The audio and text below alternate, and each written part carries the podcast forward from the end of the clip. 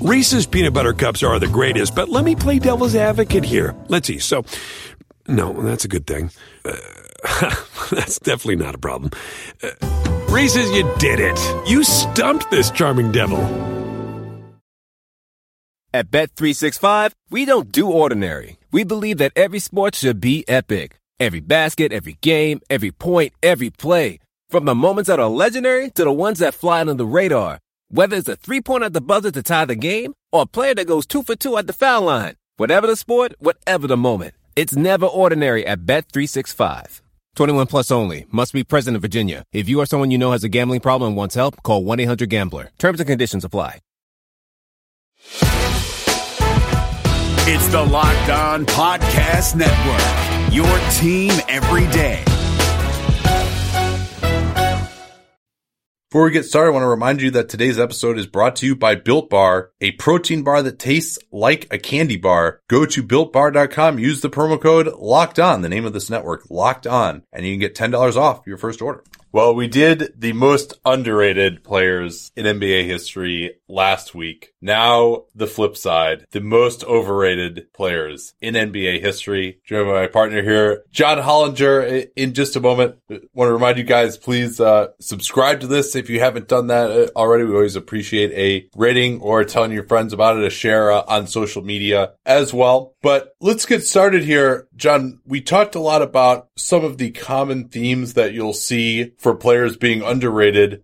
What are some of the things that make you believe a player might be overrated? Uh, so I'd say two big things stick out historically. One, did the did the guy play for the Lakers, Knicks, or Celtics?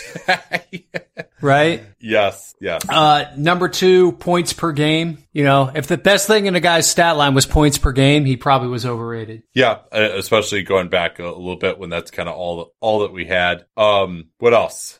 Some of so much of it depends on the vagaries of public perception. I do think guards though tend to get more of a pass from people. I mean, guards are exciting, you know, Yeah. so people get people get amped up about guards even if maybe they uh, aren't sound or that good or have some holes in their game, but still can kind of, you know, they'll they'll have fans. Whereas bigs, you know, it's it's harder. Like who who is like a huge like Tim Duncan fan that you knew, you know, when you were growing up? Yeah, yeah. As far as just like, oh, I, I just love watching this guy. Like, I really, you know, I, Yeah. I watch every game that Tim Duncan plays. Yeah, So big, we just don't gravitate to bigs the same way, and we don't gravitate to, for the most part, to amazing defensive players the same way. There are exceptions. I mean, obviously in Memphis, our crowd loved Tony Allen, uh, but gen- generally true. Yeah. I think that's a a good one. Um, yeah, players who just play an aesthetically pleasing game. You know, play, who just uh, and Yeah. yeah. I think I think that does skew more towards the guards, as you said. Yeah, exactly, exactly. Uh, we we haven't brought this up yet, but I'm I'm just so excited to be a total dick for the next hour. Yeah, yeah, but it's uh, t- tough times here. You know, everyone everyone has to be pulling together and sacrifice, and you know, it it just builds up having to be so nice all the time, doesn't it? I just need a good punching bag for the next hour. Um, I've I've got a few more things. Um, Okay. I would actually say that players who are on teams that just weren't really that good offensively and defensively and put up like big stats. You know, what I mean, I think that's something that you really have to look at very closely. Mhm. Um, who don't really create for their teammates that much, don't really drive efficient offense that much themselves. You know, Yeah. that's another one. Um, I think that this is one too that I would look at, uh, especially in some earlier eras. Being white probably meant that you were like overrated a little bit historically, uh, in like the seventies and eighties in particular. Now, I mean, there's, they're definitely Alex like Caruso takes offense to your comment. Um, but obviously, I mean, are like great white players, but there definitely was, uh, Yeah. when, I'm guessing that at a time when people were complaining that the league was too black, there might also have been a little bit of overrating of white players uh, at that time. Just, just a guess. Um, Uh, I I would say that's accurate. Yes. yeah. So, and, and I mean, I guess it's always hard to because how someone is rated historically. I mean, I, I'm trying to focus more on, okay, this guy was getting MVPs. He was getting all star nods. He was, uh, and maybe didn't deserve them. You know, just uh, trying to look more at like what people felt at the time. Uh, you know, it's always hard to say like where would most people have this guy ranked historically. That's it's kind of difficult. But like, like for example, when we were talking about like Shaq and Akeem, for both like both those guys only won one MVP at the time, right? So so yeah. and, and, so that's what when people were a few people were like, hey, those guys weren't underrated. I'm like, well, for those guys to both probably be top ten players all time and only win one MVP each. Same thing with KG. Mm-hmm. Know, that's uh that's an indication. Um, yeah. and especially because the MVPs kind of cluster together. I think with players who've either won it before or you know they're the reason they're winning MVP is because they're on a team that's continuing to win, and so they're that's usually they won because they had good players, and those good players don't just disappear the next year. Exactly. Uh, okay, you want to kick us off here? Wow. All right. I get to lead off. All right. All right. Yeah, you well, were you were mad that I took one of your players last Yeah, so all right. I'm, giving, I'm well, giving you uh, the first attempt here. All right. I'm going to lead off with a classic. Um, this guy had kind of all the hallmarks of an overrated player. Uh, played for Boston, shot the ball a lot, not very efficiently, played for a prominent college program, uh, big points per game t- guy. Team was, team was good enough to play in playoff games, but wasn't actually really good. Um, so kind of checked all the boxes. Uh, and that is Antoine Walker, uh, who played in three all-star games and was invited to the three point contest at All Star Weekend, uh, which is my all time favorite, despite shooting thirty two point five percent career. I think they're worried uh, thirty two point five percent for his career. I think they're just worried at that three point contest that he would just join it and start shooting, giving his shot selection, like whether he was invited or not. So they figured they might as well just invite him and like save everyone the embarrassment of him just like crashing it. he just wanted to shoot three pointers so badly. Now, you could argue he was ahead of his time in some ways as something of a stretch four more, more of a, a shout out to my former ESPN colleague Kevin Arnovitz, a, a wretch four a guy who shoots threes but doesn't necessarily make them. But he did spread the floor in that era more than a lot of other uh, combo forwards did. Uh, so the the thing that everyone missed was that he couldn't make twos either. He he was 45% for his career on twos. In his like prime years, he was in the 42s, uh, 42-5, 42-7, and made the All-Star team both years just because that was what, when the East was at its absolute pitiful worst. And uh, the Celtics got to the conference finals one year uh, with a probably the worst conference finalist team since the 1980 uh, Kansas City Kings and uh, in 02. And you know, he got a he got a lot of quote unquote credit for that. And I, you know, I think when you really go back and size it up, you kind of like, he wasn't really that good. Like, he was, you know, like he was all right, but I mean, he was, you know, he was out of the league by the time he was 32. I mean, yeah. Well, and the thing about him is that in college, he was actually like a pretty athletic player and he put weight on after about three or four years and really his inside game just kind of waned and he was, he was jacking up a lot of shots. He was like a solid passer. You know, he had some feel when he wasn't taking bad shots, but yeah, yeah, it was, uh, th- that was a big, I, I, I definitely agree. I mean, I think there's more of an understanding of where he was, is at now, except for himself. I think he had a quote recently that he would, would have made $300 million in today's NBA, which, uh, may or may not be accurate. Um, so yeah, that, that's, uh, that's a good one to start off with. I'm going to begin with someone who is a huge scorer. Mm-hmm. Oh, and I think I, I, can add one more category of, of, players who might be overrated too is bad conference, bad league. And so they just look better by, by comparison. Like, yeah. like, what you were just talking about with Antoine Walker.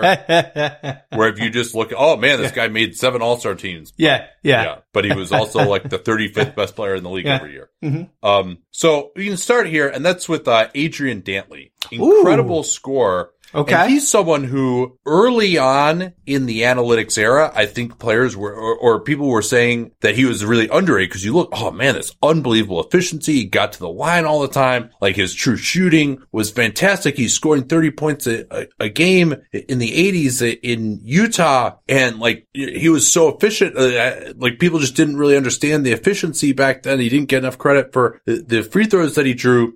But then you go back a little bit further, and this is one where I think actually watching him really helps a lot Mhm. because you look at the offenses that he played on, and they're pretty middling.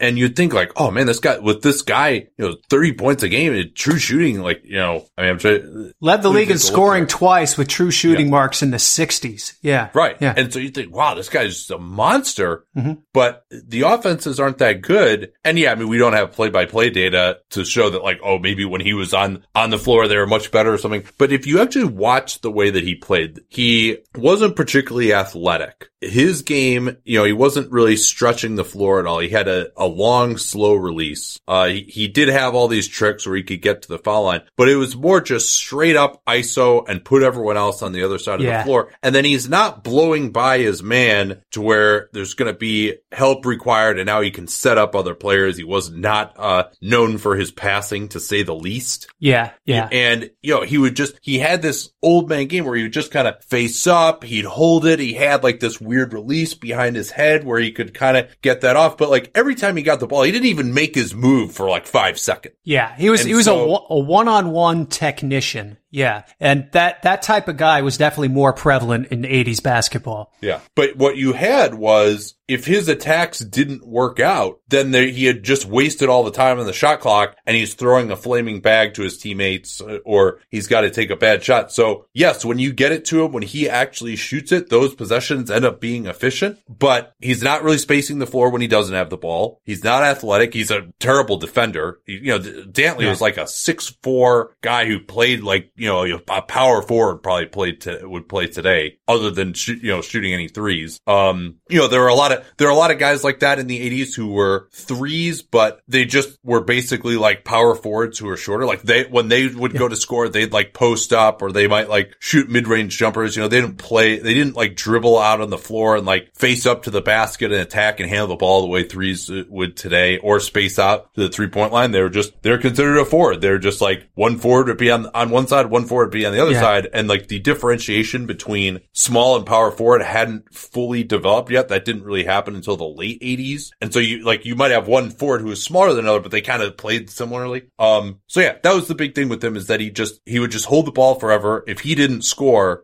and he had to give it up or he got double teamed, he wasn't a good passer or playmaker. And so his teams just didn't score that well. Yeah, yeah. I go back and forth on Dantley because on the one hand, if you win if you win two scoring titles in Utah, it's like it's like a tree falling in the forest, right? Did anyone hear it? Yeah. Um, but on on the other hand, like he like he wasn't a great player. Like he and I think that was by the time he got to Detroit, I think that was more clear. I know he was on the downside by the time he got there, but he couldn't replicate the numbers he did in Utah when he was on a team with other good players that also needed to be involved. And, and, and I think that's what really showed itself. And, you know, he was, he was there for the two years and, uh, you know, obviously 87 was maybe a little unfortunate because him and Vinnie Johnson die for a loose ball in game seven, bonk each other in the head and then they're both out for the game and the Celtics win. Um, and, uh, then 89, the year the Pistons won it, they traded him in, in the middle of the year for Mark Aguirre, who was kind of the same player, but maybe not as needy with the ball. And, Yeah. and they end up winning the title. was- yeah. I think Aguirre was like a little bit better a shooter than him. And, and he also happened to be friends with Isiah Thomas. Well, yeah, I mean, everyone thinks that's the real reason it happened, but I do think Aguirre, because of his shooting and the fact that he didn't hang on to the ball quite as long as Dantley did, uh, made him a little bit better fit. Yeah. And also they just were able to play Rodman more too. I mean, by the 88 finals, Rodman is actually closing a lot of those games uh, in the 88 finals instead of. Yeah, sure, sure. Um, okay. Who is, uh, let's take a quick break and then we'll get to your, uh, your next selection here. So if you're anything like me, I'm kind of starting to pack on a few pounds here due to quarantine eating. So I, I'm going to need to cut back a little bit. And one way that I found that works pretty well to do that is to just eat more protein when you're hungry. It just fills you up faster, takes longer to digest, doesn't have uh, as many calories. And Built Bar is the best tasting protein bar ever. It's the protein bar that tastes like a candy bar, but it's low calorie, low sugar, high protein, and high fiber. Their peanut butter brownie bar, 20 grams of protein, only 170 calories, 3 grams of sugar, 3 grams of net carbs. They've got 8 chocolate and nut flavors, 8 chocolate and nut free flavors. Bars are covered in 100% chocolate and they don't have that consistency of concrete that they might have had with other protein bars that you might have tried. So give these guys a shot, especially if you're one of these people who just, you try these protein bars and like, oh man, that doesn't taste good at all. Built Bar is the antidote to that. The way to get started with them, go to builtbar.com and use the promo code locked on, the name of this network. You'll get $10 off your first order. Use that promo code locked on for $10 off at builtbar.com. All right, fire away. Next selection. Okay, my next selection, I wrote down every player in NBA history named Isaiah Thomas. I, I actually think that's that uh, that's not fair to uh, the second Isaiah Thomas because he, offensively I thought that one he only really had one season that was this good but his 16-17 was like an unbelievable offensive season like if you look at the rest of the talent on that team that was like a top 5 offense yeah, and it was and it was all him, no question. Yeah, yeah, yeah, yeah, yeah, and yeah, playing for Brad Stevens helped a lot, you know, certainly. But I, I think people are just because he then had the injury and he never did anything after that year. Mm-hmm. Um, you know, but people are probably gonna just forget about how good he was that year. Um, and yeah, he had a lot of defensive limitations and all that too. Like I, I get that, but um, but yeah, he probably certainly uh at, at this point he's right. out of the league, so that that's pretty rough. Yeah, uh, but, but, but I, yeah, I, so, so I, think you wanted to go more with the uh, the first I, Isiah. The, the, real one I wanted to talk about was Isiah Thomas. So um, obviously everyone's watching the Jordan documentary, and the the thing that amazes me uh,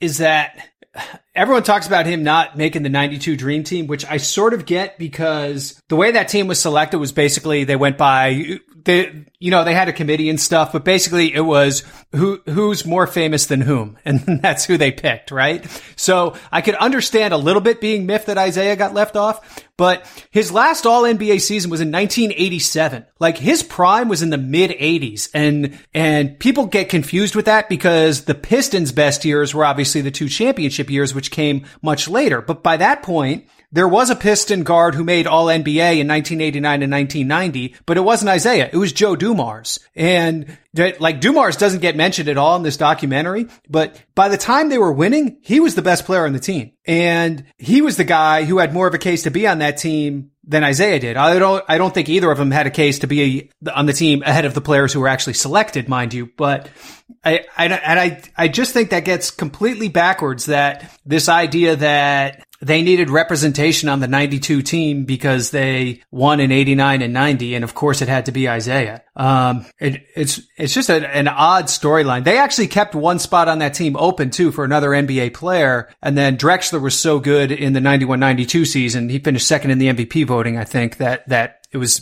beyond any doubt that they would take him at that point. Uh, so I think that whole little warp tail has, has kind of shifted I don't know. I, I, I yeah. Well, I, well, cl- I mean, here's here's where it has to start. Is just there is no statistical argument that he's like some sort of just like inner circle, you know, top thirty player of all time. Like they're just you cannot make that argument statistically. There's just no way. Yeah. So exactly. So you you gotta so you gotta find another reason other than that. Yeah, yeah, yeah. Um, you know, he he just wasn't even for the era. He just wasn't an efficient offensive player. Um, just in terms of his score. He scored at a fairly high rate, but not very efficiently. Uh, was a good passer, but maybe not, you know, certainly wasn't like in the class of a couple other guys who were playing at the time. And like defensively, he was pretty good. So I think, you know, you give him credit for that. That whole team was really good defensively. But again, like, was a small guard who wasn't a dominant offensive player. And I think his position, because he was a champion at Indiana when he came in the league and then was a really good player with the Pistons and then they ended up winning a championship there. I think his position relative to the other players at the time gets built up a little bit, uh, m- more than what it really was. Yeah. And you might make the argument, oh man, like he, they, they went with all defensive players and that they had to rely on him to take all the shots. And so because they had him, that's how they're able to play all these defensive players. But he doesn't have that high usage. He's around 25 usage in, in, most of his best years, maybe, yeah, maybe 26. Yeah. Um, and you know, I mean, you didn't see as many guys with like usages in the 30s the way you do now. Uh, but and yeah, the, the true shooting is not particularly there. I mean, he was, I thought he was a good passer, but not an unbelievable passer. Exactly. Um, so it just, all of the hallmarks where there's just this idea of, well, someone has to get credit, right, for this championship. And generally, I think that's a decent heuristic because the best players in the NBA usually end up winning championships. But his team was an outlier. His team basically Yeah. Invented modern NBA defense. That's why the biggest reason that they were so good. Yeah, yeah. Teams, teams, championship teams from Detroit do not apply to your heuristic, right? yeah.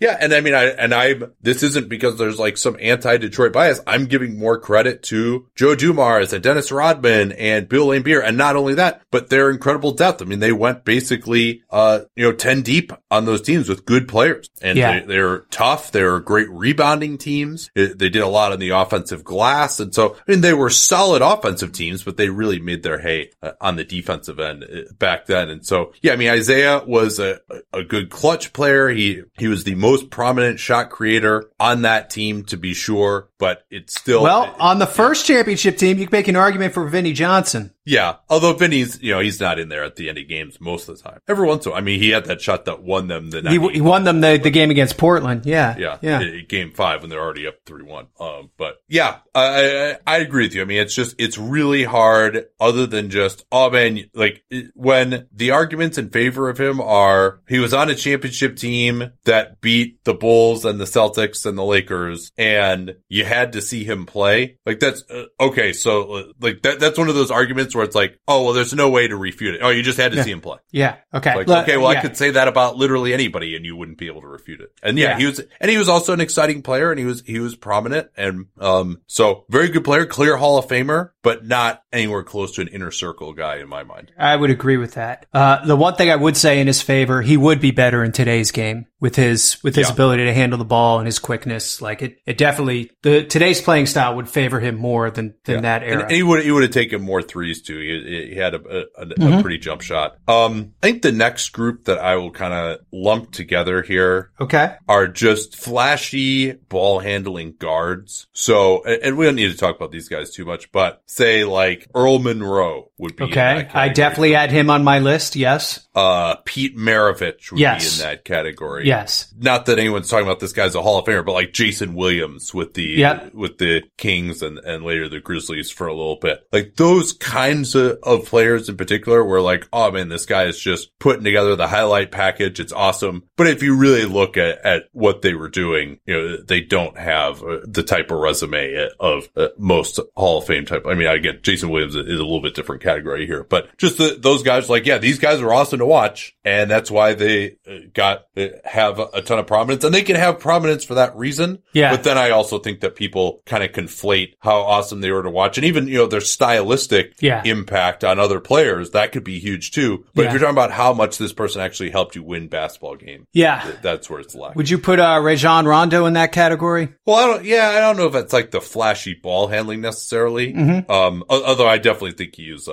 a very, very overrated player, even back when he was good. And then Yeah. the halo effect of him having been good lasted for like five years after that. um, Still going. yeah.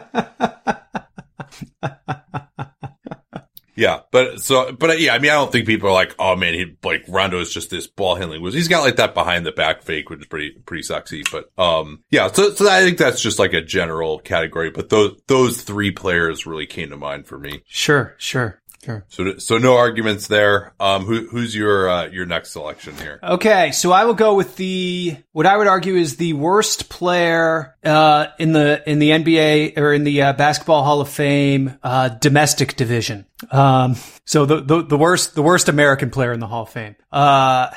So checks a lot of boxes here. Um, played for the Knicks, white, and led his college team to a fi- Final Four. Um, hate to say this because he represented my home state of New Jersey as a senator for many years, but uh, Bill Bradley. Yeah, I mean, what did was he like? He was the fifth best player on the Knicks. Might, Uh, yeah, actually, it, that might be charitable. Actually, those Knicks teams. Yeah, he he made one All Star team in '73 where he was. I mean, he was okay, I guess. Like, I mean, he was a he was a starter I- I ish mean, give- player on a give championship like- team. Give me the stats from his best season. Uh, 15.8 points, 4.4 assists, 45.9 shooting, 87.1 free throw. He was a good shooter. He could pass, you know, played the wing, you know, it was a, it was a good like ensemble cast type of team. Uh, you know, and he fit in there and everything, but he just like, like wasn't a great player. Like doesn't like doesn't really have any business being in the Hall of Fame, right? Like he had a nice ten year career. He was a starter for most of it. Yeah, I mean, Like, did he was pretty good. To the Final Four. I mean, if you throw in his college, um, also critically missed two seasons. Uh, the reference in uh, basketball references Did not, play, Rhodes Scholar. Yeah. Can you imagine that now? Like somebody who's just like, well, you know what? That sounds great, but you know, I. I really, what I really want to do is uh, go to Oxford and read Tolstoy for the next two years, and then maybe I'll get back to you guys about playing in the NBA. Like that's just so unthinkable. Yeah, are you allowed to uh to defer those? That's uh, that's the question. Yeah, so I mean, this is just one of these. I, I mean, to be a one time All Star, yeah, that's uh that, that's a, a very easy one. Uh, and you you're right, he does check all the boxes there. So this is this person is not a player, okay. but is in is in the Hall of Fame.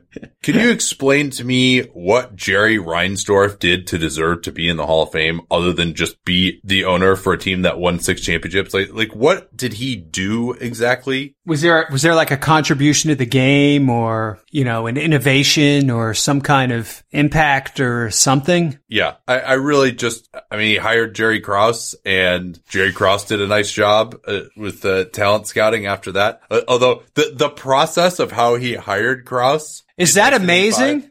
Oh, he's scouting for the White Sox and just asked to be the GM. And so I did it. Like, like what? I'm sorry. Like, I almost fell out of my chair in that scene. Yeah, uh, basketball is not the big business back then that it is today. Yeah. Well, and then, uh, but I mean, the more hilarious thing is it worked out. It worked That's out. He was actually good at it. ridiculous Like, what, what are the odds, right? Oh man. I, I mean, if you guys haven't read the Jordan rules yet, that anecdote is actually not in the Jordan rules, I don't think, uh, specifically, but just some of the like cloak and dagger stuff that Krause was into is just like hilarious from that. Um, okay, let, let me give you a real one. Okay, sure, sure. This is one that you and I may disagree on. Okay. Mitch Richmond, very overrated Ooh. Player to me. Um, the biggest, uh, I base it on a, a couple of things, but the biggest thing is, you know, never played on even, you know, I think, what did they make the playoffs? Like two years when he was on the Kings that entire time. And, you know, those were like seventh seed, eighth seeds. And he is a, he's a six time All Star, Mm-hmm. uh, was part of one of the dumbest trades in NBA history, by the Oh, way. yeah. Uh, Yeah. 32 years old guard gets traded for Chris Webber um, around the time of the lockout. Not not uh, the Washington Wizards' uh, best work there. I can't remember if they were the Wizards Bullets. Still. They were the Bullets then, and that, yeah, that was one of the most lopsided trades in NBA history.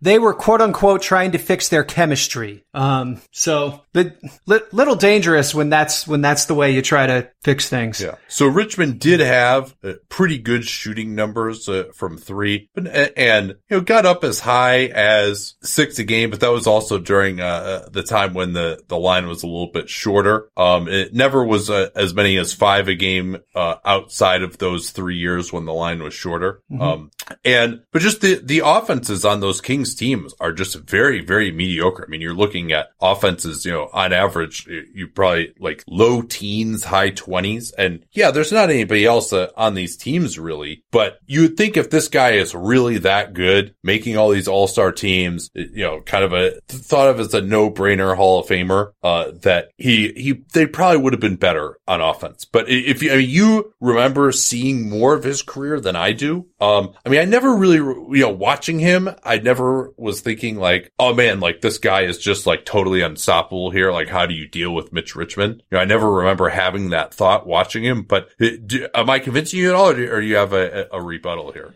The shooting guard position in the Jordan era was actually very weak other than Jordan. Yeah. Um, and it was, Yeah, I mean, know, well, Drexler was really good. You're talking about like Drexler, Reggie Miller. I think both those guys are clearly better than Mitch Richmond to me. Yeah, yeah, yeah. I think, I think, okay. I think that's fair. Um, I'll, be, I'll rebut this with two arguments. Uh, one, he was actually part of some good offenses with the Run TMC Warriors. Um, Yeah. Now he was the number, arguably the number three guy on those teams, but it really was just three guys. I mean, they had you go through those teams like they had they had those three guys. They had Marciulionis off the bench. They had nothing else. They're like their bigs were like might might as well have been on another planet. Um, and then yeah, or or on the bench actually more often they would just not even play them. yeah, yeah, yeah, exactly, exactly. Second of all, like you go through those Sacramento teams he was on, like who is the second best player? Like who is you know there there wasn't a lot for him to like lift up. I mean, it was you know it was Wayman Tisdale and Lionel Simmons. It was you know was it was he with was he with a league average starter at any point in that tenure? Um, so I yeah that that's a reasonable a reasonable point.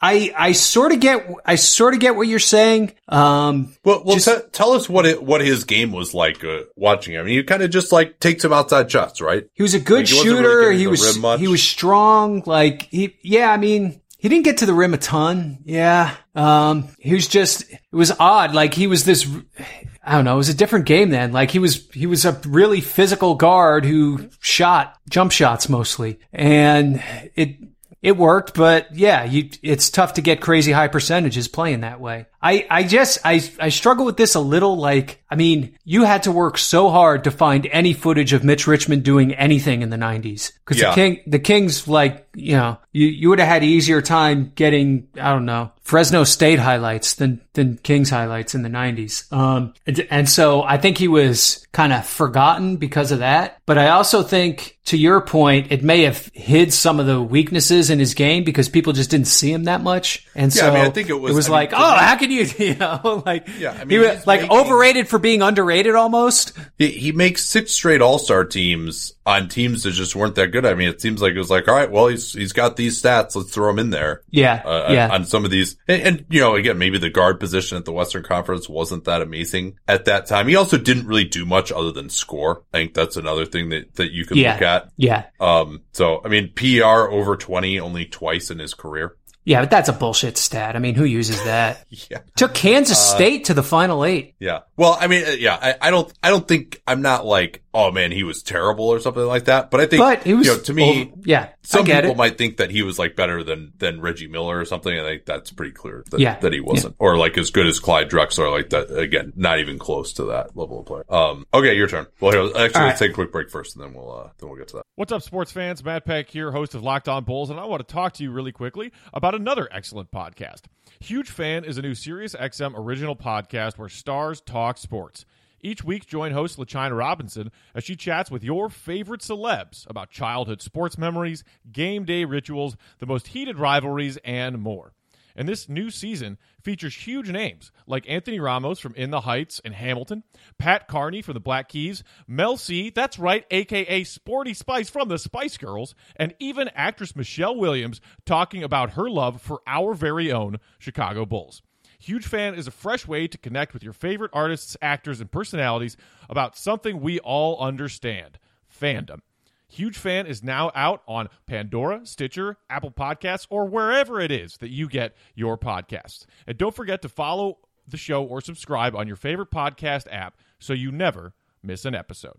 David Harrison here, the Locked On Washington Football Team podcast, celebrating with you a 21 grain salute to a less boring sandwich thanks to Dave's Killer Bread. I don't know about you guys, but when I eat pizza, I eat it for the toppings, not the crust. And when I eat a sandwich, it's for what's inside the bread, not for the bread. But when I throw a sandwich on 21 whole grains and seeds, thin sliced bread from Dave's Killer Bread, it is the epitome of addition by subtraction. That thin sliced bread lets me focus on what's inside the sandwich, but also adds to the sandwich with killer taste, killer texture, killer nutrition, a subtle sweetness, and a seed coated crust. Dave's Killer Bread is America's number one organic bread for a reason. It tastes so stinking good. Dave's Killer Bread is made with the highest quality organic and non GMO ingredients and is power packed with whole grains, fiber, and protein. Visit daveskillerbread.com to learn more and look for Dave's Killer Bread in the bread aisle of your local grocery store. Okay, John, your next overrated player that you wanted to submit. Yeah, the worst player in the Basketball Hall of Fame from the post merger era. Um, he's I mean, technically, like he's white and he played for the Celtics, but I, I don't think that's why he got in. I have no idea how he got in actually, or what he's doing there. Uh, Dino Radja. Yeah, I was thinking of this the other day of like, how is he in, but Toni Kukoc wouldn't be in? Right, right. There's Like- no logic yeah. to it at all. He he played four seasons in the NBA. He could score and rebound a little, but was absolutely the walking definition of toast at the defensive end, and that that's why he didn't uh, stay. Uh, Uh, yeah, like I. I I, I just have no idea how or why this, this guy ended up in the Hall of Fame. Uh, uh, I- I mean, everybody thought that Kukoc was better than him that whole time. Kukoc is coming off like, you know, one of the most decorated careers in Europe when he finally gets to the NBA. yeah, Uh, and then Kukoc, Kukoc is like on championship team. Yeah, Yeah. really just don't, if you're like, oh, we got to take a Croatian for that time. No, I, I agree. Um, that's almost, that, that's almost like too low hanging fruit. I might, you, you might need to give us another one. that's fish, fish, fish in a barrel, huh? Yeah. I mean, it's not like Radja had some like unbelievably decorated career internationally either, right? No, Like, no, it was. no, he was like I mean, the there- third best player on those Croatian teams. Yeah, on a, on a team that won the silver medal. Yeah, yeah, yeah. All right. Um, I think we got to talk about Allen Iverson at some point. Yeah, yeah, this is one where he's a, a floor raiser to be sure, but unclear how well he could have played with others and shot some really low percentages. Like, gra- granted, on some teams that had no other offensive talent, like the strategy was, we'll let Allen Iverson give us a somewhat competent offense, just shooting every time, and then we'll have everyone else just play great defense, and we'll that'll be the elite side of the ball. That that was the scheme that that Yeah. the Sixers basically employed. Yeah, Yeah. yeah. Just, also someone who I wish we had mentioned on the would have been better now group, like playing spread pick and roll. I mean, they, he starts off as a point guard and then Larry Brown, it's still called the Iverson cut, the, the way that they used to get in the ball where he would uh, come across the floor and basically pop out to the wing from the free throw line area off a screen, catch the ball. And if his man was just slightly behind him, then he would rip it through and be able to just attack really quickly from the wing. But now he, these days he would just be, you know, high pick and roll every time and blowing Yeah. by guys. Yeah, Um, yeah, yeah. Also, you know, very spectacular player, which can lead to being overrated a little bit. Winning the 2001 MVP over Shaq was uh,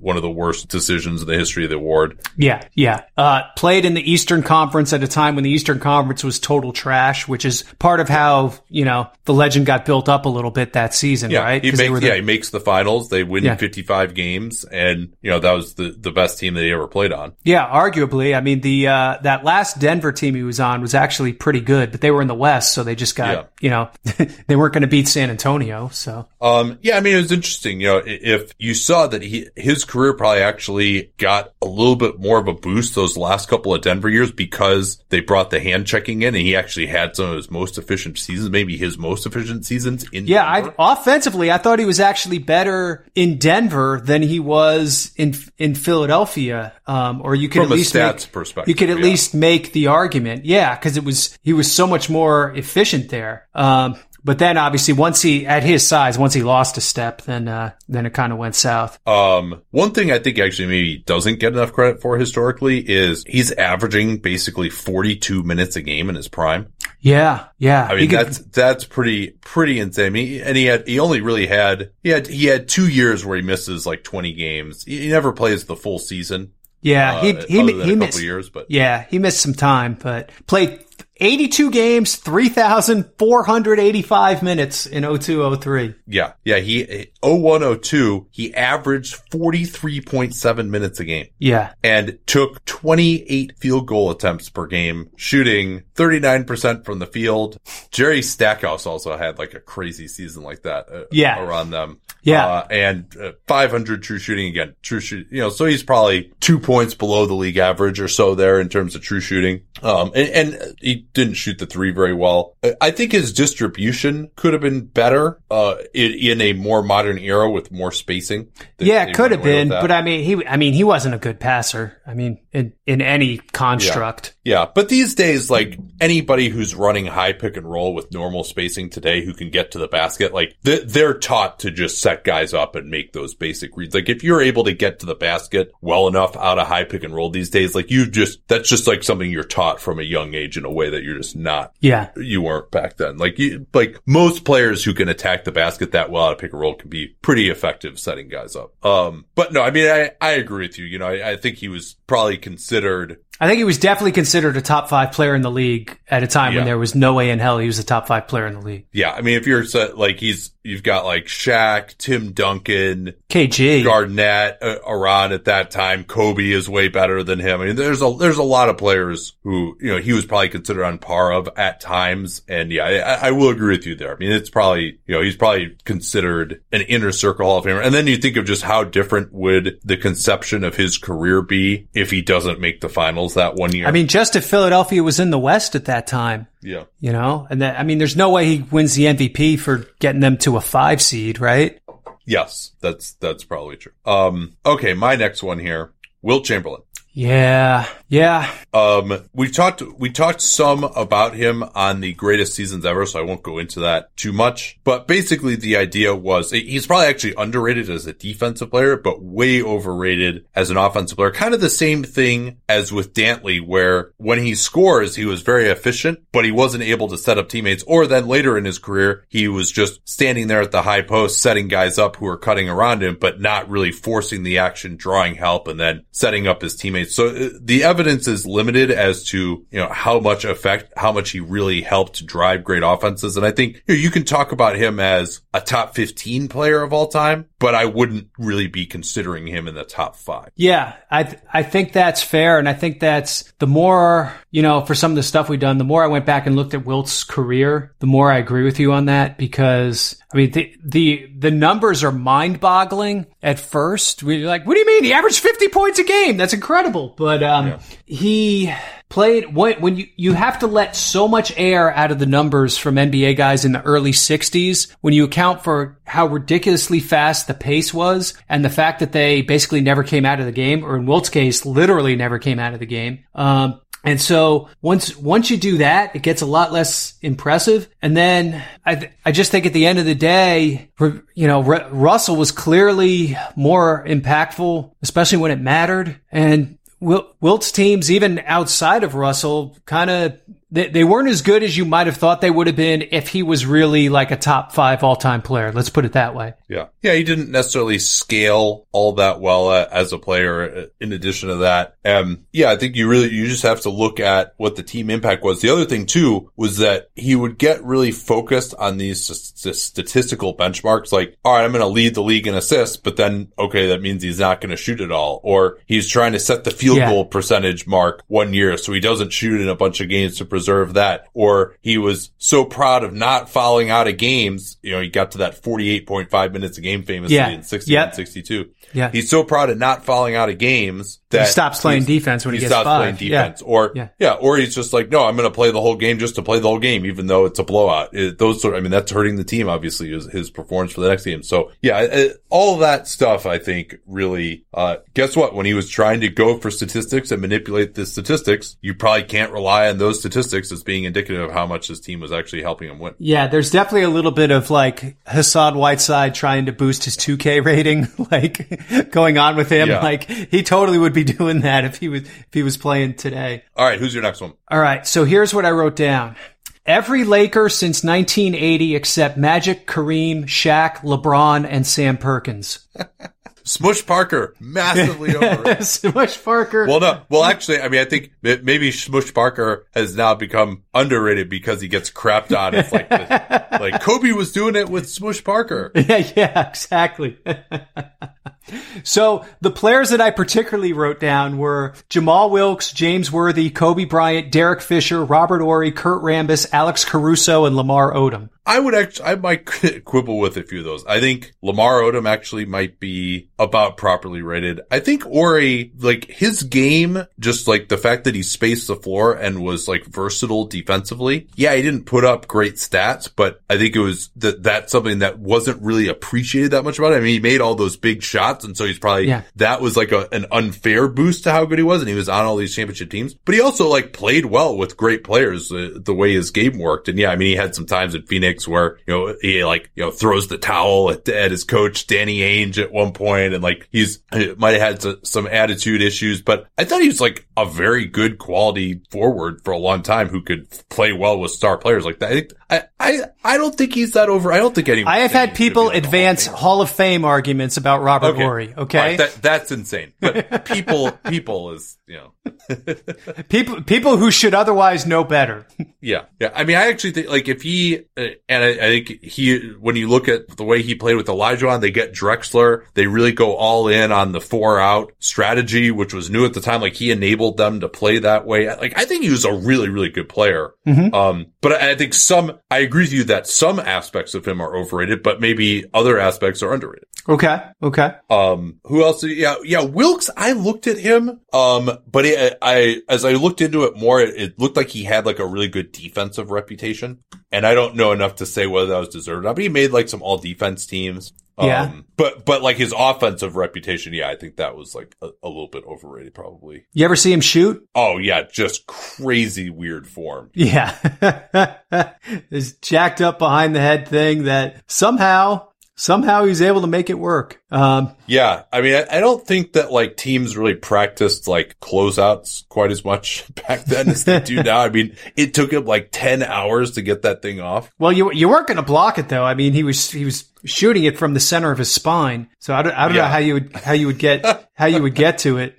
Uh, AC Green, I totally agree with you on that one is just, yeah, he played a bunch of games in a row. He's, uh, ha- had some other reasons for being famous. and uh, was on those like well he actually started an all-star game when the lakers fans ballot stuff like literally Yeah. ballot stuff back when you could only vote in arenas for on paper yeah, yeah, yeah. Fun times. um, must have bought a lot of like bud light or whatever whoever like the sponsor was at that time. Um who else did you say Uh, I had uh, Derek Fisher and Kobe Bryant. Yeah, uh, Fisher, I, I totally agree with you. I mean, he's just a ton of right place, right time, hit some big shots. I, I think there was a time when he was pretty decent, but also just absolutely zero ball handling ability and ended up uh, just killing some of like those OKC teams like late in his career, Mm-hmm. for Yeah. example. Like he, he hit uh, even as late as like 2009, like he wasn't really any good, but he just, he still hit like a couple of shots. I remember just being like, at that time, like, oh man, people are going to still think he's good now after he made like these. Oh no, shots. the Utah series against Golden State, right? Yeah, yeah. Yeah. When he, when he was with the Jazz that year. Yeah. Well, and then in uh, 2009, he hits big shots in game four, which that was actually a closer series than many remember. That 2009, like Courtney Lee misses a Yep. shot, uh, like a tip at the buzzer. I think it was Yeah. in game two that could have won Game it two, he missed for the alley oop at the buzzer. Game four goes to overtime. Uh, Orlando botches the don't foul and Fisher hits the three to tie the game. Yeah. Yeah. But like, Um, but no, I, I agree with you. Kobe, I mean, what do you think the common conception of of him is? Uh, so is, this like, where this is this is a difficult one. Fir- First of all, has has the statute of limitations passed? Like, can we can we I- I can mean, we I- can we talk we can- about this? I think it's possible to Okay. discuss it in, right. in a respectful way. I mean, I mean, Yeah. like I, I think he's like ten to. I would rank him in the ten to fifteen range. Yeah, like I'd I'd. I'd be comfortable with that. I think there's so I think there's a subset of NBA world that is probably comfortable with that, and then another subset that will be out there with pitchforks if if you have him anything outside the top five, and uh and like want to compare him with Michael Jordan, which is insane. Um, and I, I think that's where it gets a little crazy. I mean, certainly just in terms of his fame, like he's probably the second most famous basketball player. He certainly wasn't the second best basketball player, right? Yeah. Well, I, I mean, I think it depends too when you're you're talking about like I don't. I think most people consider LeBron to be more famous than. Um, but but I, I don't know. I mean I, I mean obviously I think I, you could certainly argue that Kobe ha- has a more emotional connection to more people. Oh, yeah, without a doubt. Yeah, yeah. Wh- and again, that's one of the be- things like yeah. how we talk about like people gravitate to to guards that way and and to styles. Yeah, and, and I do think that there's he probably is the best difficult shot maker in NBA history, and I think that's a big reason why players also gravitated to him as well. Yeah, Um, But if you compare him to Jordan, I think like Jordan, one of the biggest differences that I had is that Jordan could make those difficult shots almost as well as Kobe, but he got better shots much more easily, uh, than Kobe did and, and could get open more easily, even, even when you're talking about late in his career. But no, I mean, I think like 10 to 15 all time, like I, I, I think that most people would have Kobe in, in that range personally. Um, Okay. Like I don't think it's, uh, and then like there are some people who are just like, you know, they're Kobe stands and that's the way they feel, but that's, I think that's a minority people. Mhm. But, but yeah, for those who would have him top five, I mean, I think there's an argument for like the lower end of the top 10. Um, but no, I mean, I'd say like Tim Duncan to me, KG, I thought those guys are better than him. Yeah. Um, yeah. K- Kobe's also a little overrated defensively, Oh my God. Yeah. Yeah. especially towards the end when he's making what, like, he made like 12 straight all defense teams or something Which like was, that. which was complete. Yeah. That was completely absurd. Yeah. Um, okay. Uh, my next one here, Jason Kidd. Oh, really? Great longevity, Uh huh. great defensively. Yeah. For sure. I, I mean, I, I remember even in the early days when you were, you wrote about how Kidd was getting like MVP consideration. Even, even Shaq was like, oh yeah, he definitely, he was the real MVP. He should have been the MVP in 02, uh, Yeah. instead of, instead of Tim Duncan. I mean, anyone who was saying that was just ridiculous. And that was all part of the narrative, right? He gets Yeah. traded from Phoenix for Marbury. They actually don't really get any better on, on offense. They get way better on defense. And he was Yeah. fantastic defense. I mean, even in the, as late as the 2011 finals, he's, his defense is huge in that series. And he, he was good pushing the fast break. Later in his career, he got to be an acceptable spot up three point shooter. He took a ton of them. Yep. Uh, Yep. but, uh, if you look at the offenses on his teams though, I mean, they're just not that good. And you, you think about it, it's like, all right, what is he doing in the half court that's awesome? He's not shooting a good percentage. He wasn't really like, he didn't have a much of a mid-range game. He could post up a little bit. Like there are times that, like I remember in the series that they played the first round, Mm-hmm. 2002, a, a all-time classic game that's forgotten now, game five. They almost lose in the first round to the eighth seeded Pacers. Oh, yeah. An amazing, an amazing game. Yeah. Yeah. Reggie Miller hits a three pointer off the backboard from about 40 feet on like a turnaround three that Yep, was that probably- was really late. Probably after the buzzer. Yes. Yeah.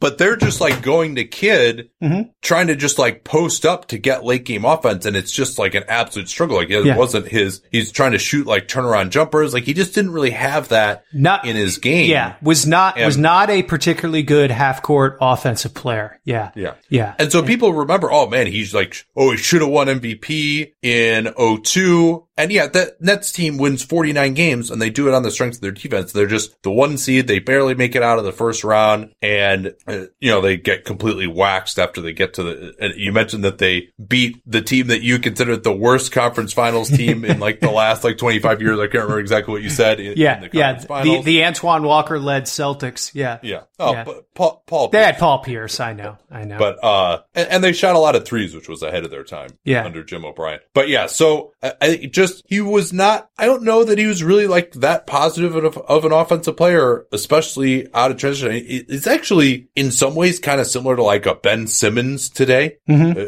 I I would say somewhat similar games there. I mean, Simmons obviously a better finisher, Kidd a better shooter, but yeah, he, he was a reluctant shooter until like the last third or so of his career. I mean, he's playing on a team with Vince Carter and Richard Jefferson, and they're kind of you know we're winning high forties, maybe low fifties. Uh, and, and so I mean, if you're really talking about him as again, you know, I think he was a guy who was a lot of times a top fifteen player in the NBA. He was so yeah. I mean, he was he was good in Phoenix. He got to New Jersey. Was 28. The the weird thing, the year after he almost won the MVP was by far his best season, and he got the Nets back to the finals that year. They took. They had, they basically had a worse team, right? Because Todd MacCulloch had to retire to the foot for the foot problems. They trade for Dikembe Mutombo, who who is pretty close to the finish line by then. Um, so the supporting cast is not as good. Kidd plays way better. They I don't know if they ended up winning more games, but their point differential was like way better. They were much more they were much more difficult to deal with in the playoffs. Um, I, I want to say, did they sweep Detroit that year? Um, No, that was a, wasn't that the year that uh what was the year that Chauncey Billups hits like the half court shot in game five? Was that 2003 or 2004? I think that was a year later. I think that was I think that was was. 04. Yeah. Um, so, and, uh, that, like, it was so bizarre because he didn't get like a peep in, uh, in the, uh, in the MVP voting that year and he was way better. Yeah, the Nets were were number 1 in defense that year, 56 expected wins. Uh I thought I thought that was Kidd's masterpiece by far. But again, like he was in the playing in the JV division. They they actually swept both the second round and the conference finals uh against Boston and Detroit. And Detroit wasn't That's really right. Detroit yet. Yeah, yeah. Um, so it was it was 04 when they actually gave that Detroit team their best run uh, of that that playoff run. Although the 04 Pacers were also a great team, and Jermaine O'Neal was kind of broken down by the end. Like they, and, and Jamaal Tinsley. Yeah. yeah. Um, God, it's all uh, those uh, horrible days of The basketball. mem- Like the memories, you memories of these great Eastern Conference playoff series of yore. Yes. Um, yeah, that uh that finals between the uh Pacers and the Pistons in 2004 with the with the Tayshaun Prince block on Reggie Miller. I think it was Yeah. the end of game two, but that was uh basically got to be like the lowest scoring playoff series since the merger, right? If not, certainly the lowest scoring high profile. Oh my goodness. With, yeah. with maybe maybe maybe Pistons Pistons Spurs in 05 being the only one that's close. Oh, I think, yeah, I mean, that one was low scoring, but I think even that was like a, a seven seconds or less affair compared to the Pistons and Pacers. I mean, that was, I just remember every game being 73 67. Uh, okay, how, how many more do you have here? I know we're running a little short on time now. Uh, so I'm, uh, I probably got most of my biggest ones out. Um, I, I got a couple other guys. You want to let's do let's do like a quick uh quick lightning round. Sure. Um, uh, DeMar DeRozan. Yeah, okay, we've talked about him enough. I think we know. I think people know it at, at this point. Yeah. another one of those East ones um as well. Uh Joe Johnson has got to has got to be on there for sure. I mean, Really? Was yeah, yeah, seven time All-Star Joe Johnson? Okay, he made okay, he made seven all-star teams. Okay. But like nobody knew who he was. Like if if you had asked anyone to name the top 20 players in the league, nobody was going to say Joe Johnson. That's true. And yet he made, he probably wouldn't have been in the top 30 players in the league, but he still made seven All-Star teams. I mean, like, like he's going to come up for the Hall of Fame. And I mean, basically anyone who's made seven All-Star team be in. And he, I don't believe he deserves to be in. So that's, that's where I'm saying he's overrated. Okay. Okay. I, I, I mean, that's one of those ones where His if Hall of you Fame asked anyone debate at the is time, gonna- like, oh man, we're, we are watching a Hall of Famer right now, Joe Johnson. Nobody would have said that at the time, but yet you might have people who go back on like whatever the Hall of Fame's version of the Veterans Committee is and be like, oh, seven time All Star Joe Johnson. Yeah, Yeah. throw him in. Yeah. That's really interesting. I mean, I probably saw more of Joe Johnson's career than any significant media person, so I I should probably weigh in on this more. Um cuz I mean, tho- those are some bad teams, but it was it was he was he was a he was a floor raiser, right? I mean, Yeah. that's that's what he was at the end of the day cuz Yeah, I mean, could that, yeah, those teams like made a bunch of playoffs towards the end of his time in, in Atlanta, but, um, Yeah, they actually, and in the play, he was able to, like, his game was able to carry over to the playoffs because it was so, like, he, the playoffs, a lot of times things just break down to ISO ball anyway, so it almost wasn't any different for him, but it was just, just very hard to play really efficient basketball that way. He would, he would have individual games where he did it. I mean, he had one, he had a game in the Chicago series, we, you know, the year they won 60 whatever games with Derrick Rose. It was, br- they beat Chicago on the road and Johnson was brilliant. He was really good that first year they made the playoffs where they took the Celt- champion Celtics to seven games in the first round. yeah, maybe the most lopsided seven game series. All four Boston wins were like by 40 points and the Hawks Yeah. wins were like by two, one and four or something. yeah, absolutely. uh, okay, I got another one for you. okay. Bernard King. Yeah. Bernard King. So kind of the same deal as Adrian Dantley. I mean, a little bit different, but so here's some of his stats. His best year is probably 84, 85 uh, or, or 83, 84. That's when he has the famous Christmas Day game. Yeah. 13th on offense, but number one on defense this year. And, that, and that's actually, I think he also had that big series against the Pistons, uh, in the playoffs that they had like that crazy game 5 where Isiah scores like 10 points in the last two minutes to, Yep. to get him into overtime. But I think they had a, the Knicks end up winning. And then they actually, they actually did take the Celtics to seven games, the eventual champion Celtics to seven games, but they actually had the number one defense that year. They're 13th on offense, relying on him a ton. But uh, you just look at some of these stats, 26 points a game, 57% from the field, but 2.1 assists per game. And that, that's like, he's just not creating at all for his, and that's, you know, that's what forwards back then Yeah. were asked to do. Yeah, And it was like, not like it was they- it was yeah. a lot like Dantley. Yeah, like a a one on one technician. Um,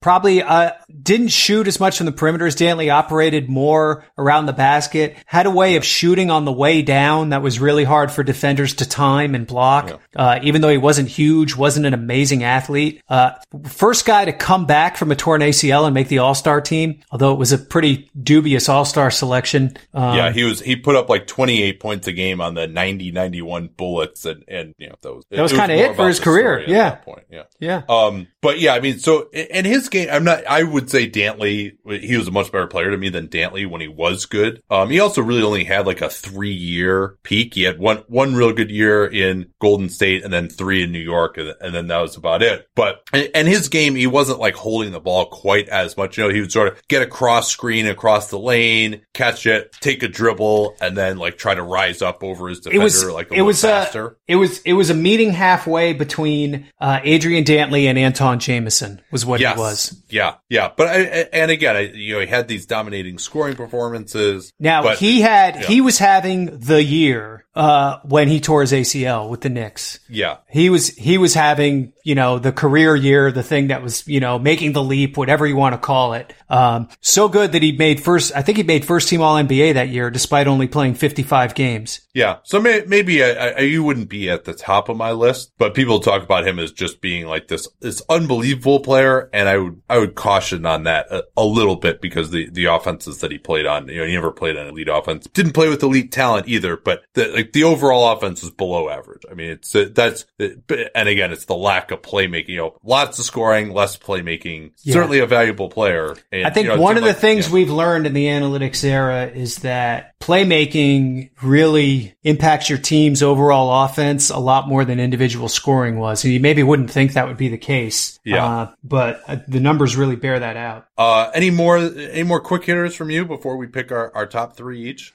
Uh, so I had a couple of probably predictable guys, uh, Steve Francis, Rajon Rondo. Uh, we haven't talked about Carmelo. Yeah, that's another one where, I mean, clearly a Hall of Famer to me, and he kind of gets lumped together with LeBron and Wade because they're, and Bosh, they're all drafted in that, that top five in 2003. Yeah. But I mean, to me, I would say, you know, Wade is clearly a much better player. I would even say Bosh was a better player than him when you throw in uh, his defense and ability to stretch the floor. I, the I would agree with that. But Bosh, Bosh, I mean, and he proved it was more easy, easily slotted in with, with other elite talent, uh, than Carmelo. Um, I, and I didn't really go, go big on Carmelo because I think in a way he's probably sort of properly rated. Like I think he's really famous, but I think a lot of people know he's overrated in, in, in this era in a, in a way that maybe didn't happen in previous eras. Well, the other thing I would say too is I don't think he was really even being overrated at the time in any individual year. And he played on some really good offenses in Denver. That 13, uh, that 12-13 team when it was just him and a bunch of shooters, that was like a top five offense in the NBA, Yeah. that, that Knicks Yeah. team. Yeah. Um, so I mean, I think most people were talking about him as kind of, you know, the 10, 15, 20 range in a given season in the league, you know, and he's not making that many all NBA teams at Yeah. the time. But I think that it's more people going back like, oh man, this guy is just an all time great. He's got all these scoring numbers.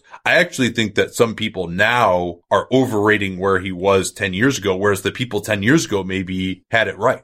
Okay. Okay. Um, Uh, and, and that's just that's just one segment. Obviously, Yeah. there's the other segment as you talked about. But and I think there's even a and I agree with you. I mean, overall, I had him on my list too as just an, another guy who scores a lot, and that's his most salient skill, so he's more likely to be overrated. Yeah, but yeah, I, I do think some people go so far as to be like, "Oh my god, like he's he was always this bad as he was at the end of his career when we could really drill on in on his defense with the analytics and like that. He wasn't always that terrible." Yeah. Um, you know, so I think some people go a little bit too far in the other direction. Yeah, I can see that. The the other reason I always hold back a little on Carmelo is because he was so freaking good in international games. Yeah. Um, okay. I got like two more for you. here. Okay, sure, sure. And one I want to discuss. Uh, Jerry Lucas I, you know- I see. I never saw him play, so I couldn't really go there. Um, you know, he was a he was a very heralded college player. Um, his his NBA career was probably Yeah. Uh, not worthy of, of, you know, being a, a like clear Hall of Famer in the end, but it's just based on his NBA career, Mike. yeah, yeah, exactly. He was he was an early stretch big. He got a lot of rebounds and he scored a lot, but was just terrible defensively. Mm-hmm.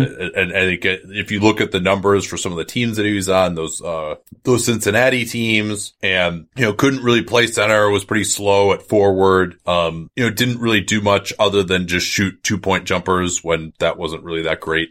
Yeah, yeah, Um, yeah. that's one for me. Uh, another one that I've got is DeAndre Jordan. I don't think he's going to make a Hall of Fame, but some of those all NBA nods that he had were, uh, a little the, uh, speculative. He's over- very overrated defensively. Very overrated defensively. Might at, at his prime, I think he was underrated offensively, but yeah, definitely, that's reasonable. definitely, he got to a point where he was ridiculously overrated defensively. Like, um, um, it, like it was almost absurd. Anyone else you got? Let me go through my list. I, sure I pretty much exhausted my list here. Let me ask you a question about someone. Okay. I don't quite want to go there yet on this guy. Dave Cowens.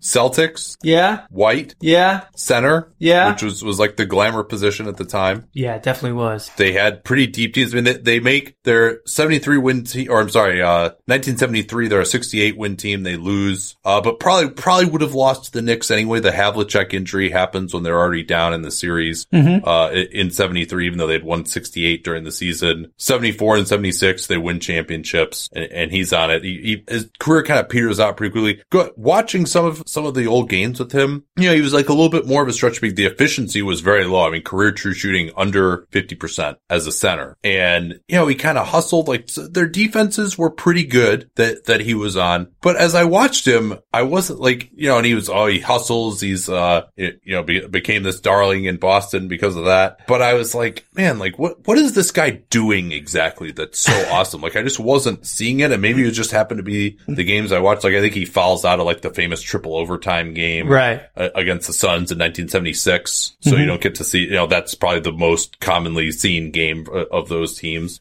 But Yeah. uh, like, like what did he actually do out there on the floor other than just like, oh, you know, oh, you had to see him play. He's like the heart and soul of the team, like that kind. I mean, th- those are like the first things you hear about him. Yeah. And I'm always skeptical when that's the first thing you hear about a guy. I certainly, I mean, that MVP in '73 is pretty dubious, right? It was, it was, Yeah, uh, Havlicek is the best player on that team. yeah, and it was just they gave it to they Boston had the best record, and so they wanted to give it to somebody on the Celtics, and for whatever reason, like Cowens was probably like, you know, people get tired of voting for the same guys and stuff. It's always kind of the new guy, you know. Cowens was still like the new guy then, so I think that's what made him a more kind of sexy MVP candidate. He was an undersized five, so I think the narrative Yeah. around him got built because of that. Yeah, and he makes uh, also worst era for the league. Probably they had just had expansion, and a bunch of good players are in the ABA during that period. Yeah, yeah, yeah, yeah. Um, Uh, JoJo White was on that team too, who was probably also one of the more uh, maybe iffier uh, Hall of Fame guys. also, 766 career games. Yeah, yeah. He um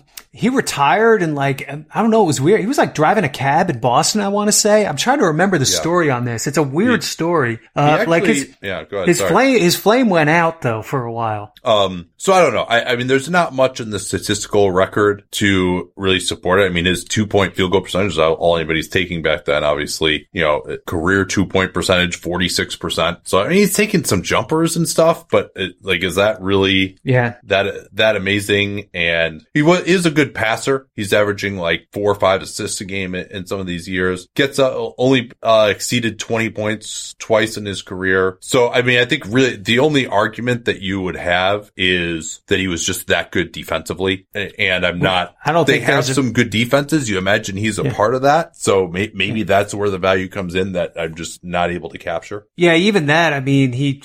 You, you don't really see that in the record either. Yeah. I don't know. I, I, yeah, I think, I think I'm with you on this one. I, I had actually, I had actually forgotten about him. Yeah, I, I mean, I think there's a thought like, oh man, he was like made all these all star teams and they win two championships. They have a 68 win season. He wins MVP. There's a thought maybe that he's like one of the best players of the 1970s. If you just look at some of the accolades that he was getting, and, and I don't know that I could go that far based on what I know right now, but feel, Yeah. feel free to correct me, those of y'all who saw more of him. But it, it's, it, it, that, uh, there are a few things about him that got my spidey sense, my overrated spidey sense. Uh, okay. Should we, uh, pick our top three here? uh, yeah, yeah, let's do it. All right. I'm, I'm going to start with Isiah Thomas as the most overrated player in NBA history. Okay, okay. I think he has a pretty good case. Uh, he'll be glad to hear that. You're you're talking about Pistons and not uh Yes. not Yes. Kings, Suns, Celtics, Wizards, right? Yeah. Okay. Yeah. Yeah. Don't, don't forget Cavs and Lakers too, if, if you really want to. How could I? Yeah, I mean, certainly. I mean, this. Uh, who are who are your other candidates? it's weird how this Jordan doc has has brought it uh has brought it back to light. Yeah, Uh, but but everyone, anyone. I mean, you know, there's always teams that have like stands in the media, and so the oh my god, you had to have seen Isiah play. You're insane. Uh, also, I, I think there's an element because he's always compared to Stockton, and who Stockton I think might actually be a little bit overrated myself. Um, but there's a, like Stockton is really by just the trad- the more traditional analytics. Analytics is old enough we can say that now. Just you know, looking at like some of the the box score based metrics and his efficiency and stuff like that. Whereas like, like Stockton is kind of like the analytics darling, and I think there's like an element that's fighting back against that against that. Like the pe- the people who dismiss analytics, those are the people fighting the hardest Yeah. for Isiah and saying you have to see him play. And I was like, hey guys, maybe, maybe neither of them were that good actually, but uh, Yeah. uh, so yeah, uh, but I think if you really go back and look at it at the time, especially like that's the the argument that I always make to those people is like, you know, yeah, okay, you start in the All Star game every year, but who else is in the East that's even any good? And you know, like you said, his last NBA team is like what 86, 87 or, or All NBA team is 86, Yeah. 87. And Stockton was making first team every single year at that time. And it wasn't because Utah was all over national TV. Um, Yeah. So the, you know, the case is pretty strong. I think that certainly that Stockton was the better player at the time. Now Stockton, I think also gets a, a lot of bonus points for his insane longevity, um, which is a, which is a different argument, right? How much do you value longevity versus, versus peak dominance? Um, so yeah, I think Isiah is a good one. Would I, would I rate him number one? Um, Who, who are your other candidates? Let's uh let, let's uh be. I would say Allen Iverson, Bill Bradley, um, the Lakers as a collective whole. Although I'm not sure I can come up with one individual Laker who is quite on this, uh, quite on this level. I think Earl Monroe's got a case to be in here too. Yeah, I, I mean, I, although I, here's what I'll say about Monroe, and I, mean, I think to really be the most overrated, you have to have people talking about you as you know potentially a top five player ever at your position. Like, like Yeah. is Monroe really even appearing in many of these debates anymore? No, no, no. Um, No, it's, it's just when people get teary eyed talking about Knicks teams from the 70s. Yeah. yeah. Um, I well, so so I'll, I'll give you my number two. My number two is Wilt. Okay. Okay. Um, very good player, but yeah, not, if he is top 10, it's like very low in the top 10 me. Whereas I think there are some who before Jordan might have even argued that he was the greatest of all time. Yeah, yeah, that was becoming a more common argument. And I think actually, I think actually the analytics era inadvertently kind of swung that argument that way when people started looking more at his number, Wilt's numbers and less at the results of what was happening at the time. And now I think, uh, now I think that we've gotten more video involved, more team level analytics. We understand that the perception at the time was probably more correct than we realized in terms of the Russell Chamberlain Yeah. debate, so to speak. Maybe Bill Russell should have been on our, on our underrated list. You know, the more I think about it, there was a, it's weird because there was a long time where he was considered the greatest player ever, right? And Yeah. then it, the pendulum swung way the other way and now it's swinging back. So it's, uh, we're shooting at a moving target a little bit with him. Yeah, but uh, especially because I think just one player defensively could have so much more of an impact just at that point in the NBA. Yeah. really looking at, at, at his impact. Um, and then number third, I'd probably I'd probably go Adrian Dantley. Uh, yeah, I, I, I don't really think anyone talks about him. I, I had Allen Iverson. Yeah, as as number one or uh, I, I had him as I, you know I wasn't really thinking about Wilt when you brought him up, but he's got a pretty good case. I would put Iverson two or three. Isiah's got a pretty good case at number one. I mean, Ant- Antoine Walker would be my other guy. He's sort of my stereotypical overrated guy. I just don't know if he's like a significant enough player for me to put him at number one. Yeah, I, I, would agree, and I also think that there are plenty of people who realize that he's not that good. I think he's mm-hmm. become almost more of a joke at this point. Whereas, I, like, part of the reason I say it for Isiah is I still hear people standing yeah. for him way more than just about anyone else. Like, I think he, Isiah is the person that I feel I have I most often see myself disagreeing with people, and especially like some commentators that I relatively uh, have a lot of yeah. respect for overall. Yeah, yeah. I I'd say on that point you were ac- you're accurate. I so in his era, I think Antoine Walker was more overrated at the time he was at his peak, or, or Allen Iverson. Um, but historically now, I think people get that with those guys, uh, more than they get it with, with Isiah Thomas, maybe. Yeah, that, that, that makes sense. So, so Isiah, uh, so, so recap for me, Isiah number one, Wilt Chamberlain number two, and then Dantley number three. I think he, he might be the most overrated player in terms of like his own individual statistics ever mm-hmm. in, in history. And maybe the fact that he, he's not in the Hall of Fame, right? So, um, the fact that he isn't in there is, uh, well, I still got to go. Then I got to take Bill Bradley, who is in there. well, you have to consider uh, his contributions. His, the, uh, his, do his legis do his legislative accomplishments count? Uh, no, he, he, had some unbelievable years uh, in the Oxford uh, Intramural Basketball League. He's a Rhodes Scholar. They may not have had that actually. Maybe they just made it just for him. In uh, I don't think basketball is huge in the uh the, the mid '60s in, yeah. in England. K- killer cricket bowler though, I hear.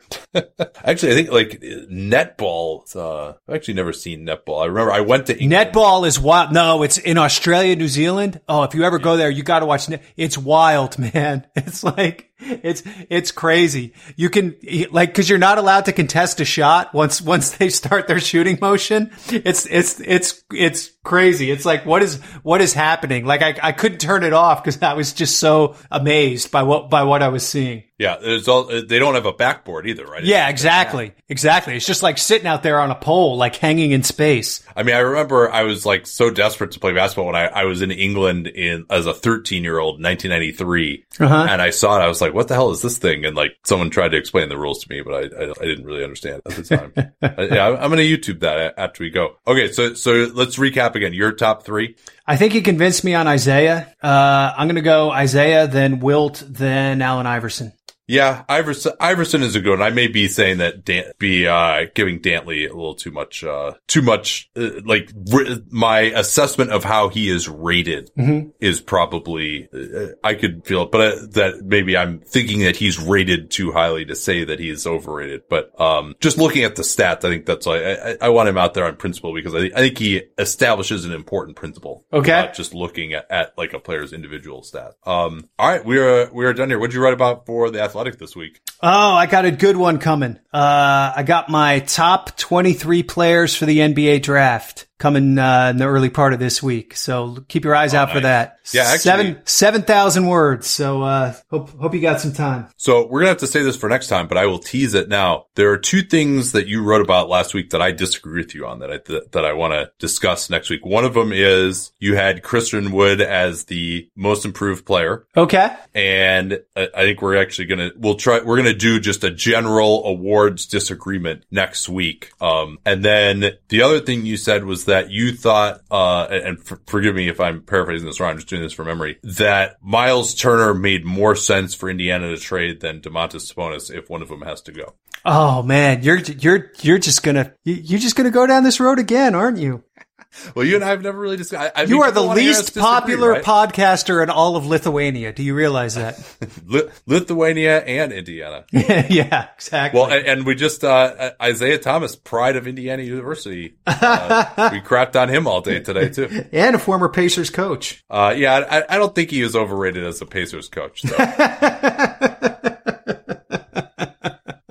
Fair, fair. That's, I mean, how, how crazy is it that the Pacers went from Larry Bird to Isiah Thomas as their coach? yeah, yeah, uh, that's a forgotten time. yeah. And then, uh, Rick Carlisle became the Pacers coach and they immediately got a lot better. Funny how that and, happened. uh, when they gave up Larry Bird and went to Isiah Thomas, they immediately got a lot worse. Interesting the way that happened. Uh, all right. That's, uh, that's enough for today.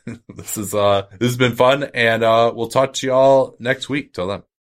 Reese's peanut butter cups are the greatest, but let me play devil's advocate here. Let's see. So, no, that's a good thing. Uh, that's definitely not a problem.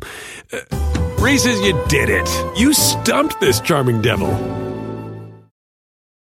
At Bet365, we don't do ordinary. We believe that every sport should be epic. Every basket, every game, every point, every play.